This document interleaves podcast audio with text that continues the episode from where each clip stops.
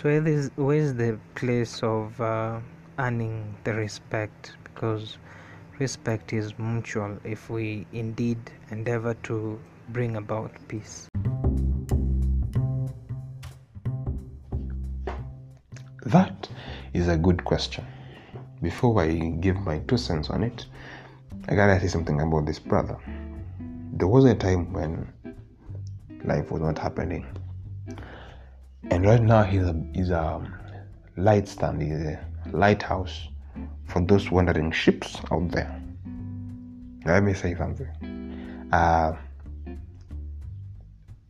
If a life brings me to the point where I question the existence of God, this brother is one of the people that I'll be like, hey, I don't know what life is happening, I don't know why I'm this point, but I know there's a God.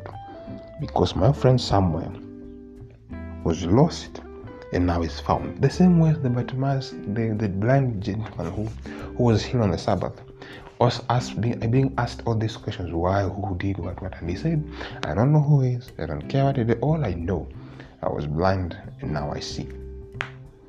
Now the question, yes, true, very well, the saying goes, for you to get respect, you have got to earn the respect. But here's the thing, the way respect works is when the person who has the moral authority steps down from the moral authority, not really step down, actually takes up the responsibility of giving the other person who has done the wrong deed, the time of day. Let me use the example of Jesus Christ. So we wronged God in the Garden of Eden.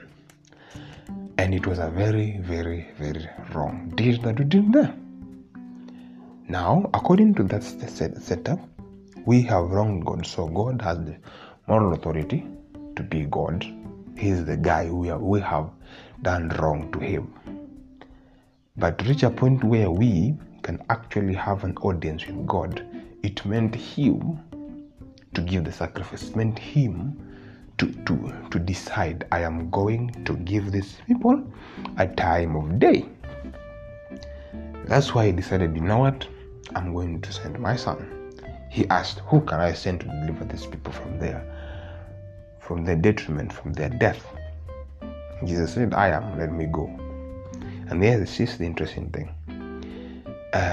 Because he decided to be the one to die for us, so the one to give us the time of day, give us a chance to actually sit, to give us a chance to be given respect. We have the respect. Let me use another example.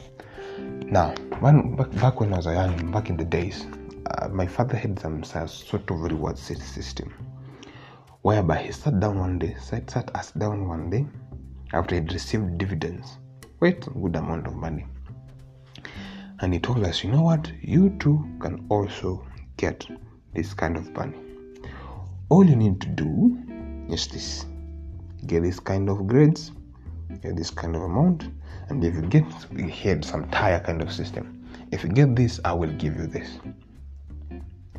Now here's the thing, I would go to school, read all I can read, get the grades I can get, and come back, show him, and whenever I got according to the system he had set, he would buy the shares. Now I didn't understand at the time what the shares meant, like you just gave your money away, then it came back in some sort of dividends over a kind of period of time when you decide again I'm going to take it out. It makes sense to me.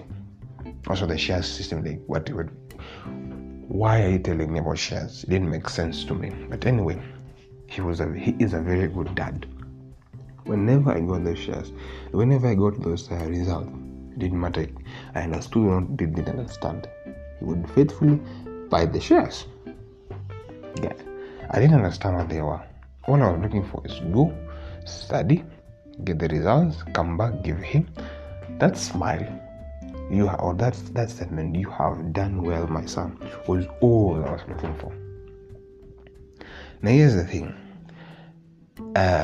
Since he had set the standard, he had said, for you to get this reward, or in this case, for you to get my respect, you have to do this standard. He gave the standards. You get. So In this setup of respect, the person who is being wronged is the one who is given the respect. If I go to town without a mask, I am breaking the laws of the country. I am disrespecting the president. Now, the only way I can get a reprieve from the president or from the systems, the executive, the judging system, is if I meet their standards. Like say, if I'm going to town, the only way I'm going to be safe from being judged from the government or from the president is if I wear my mask. It's if I cross the road where I'm supposed to.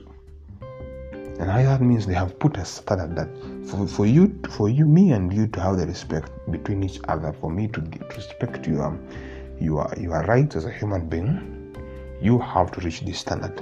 If you don't reach that standard, I will get you on the wrong and I will take you to jail. I will remove your rights and I will not give the respect you deserve. So, since I am the one wronged, I am the one on top, whereby I'm the one to give the leeway to this person who has wronged me. You get?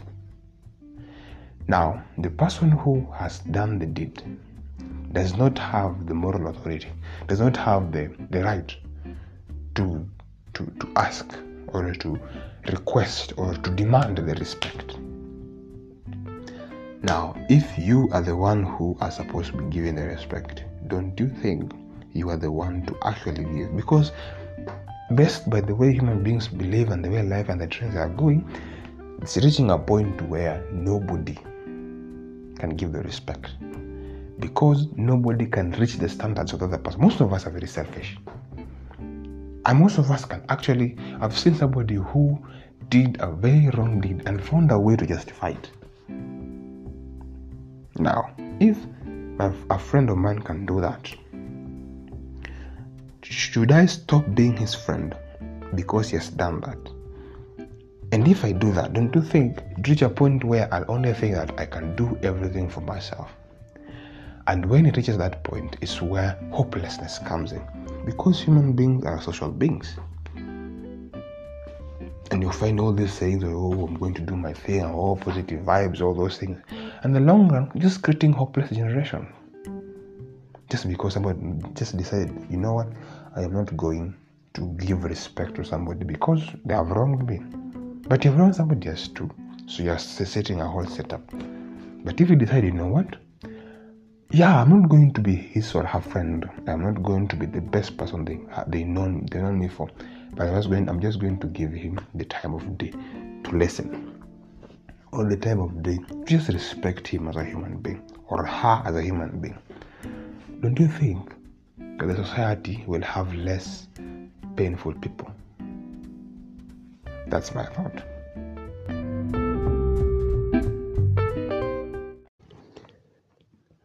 Thank you very much for listening to my podcast today.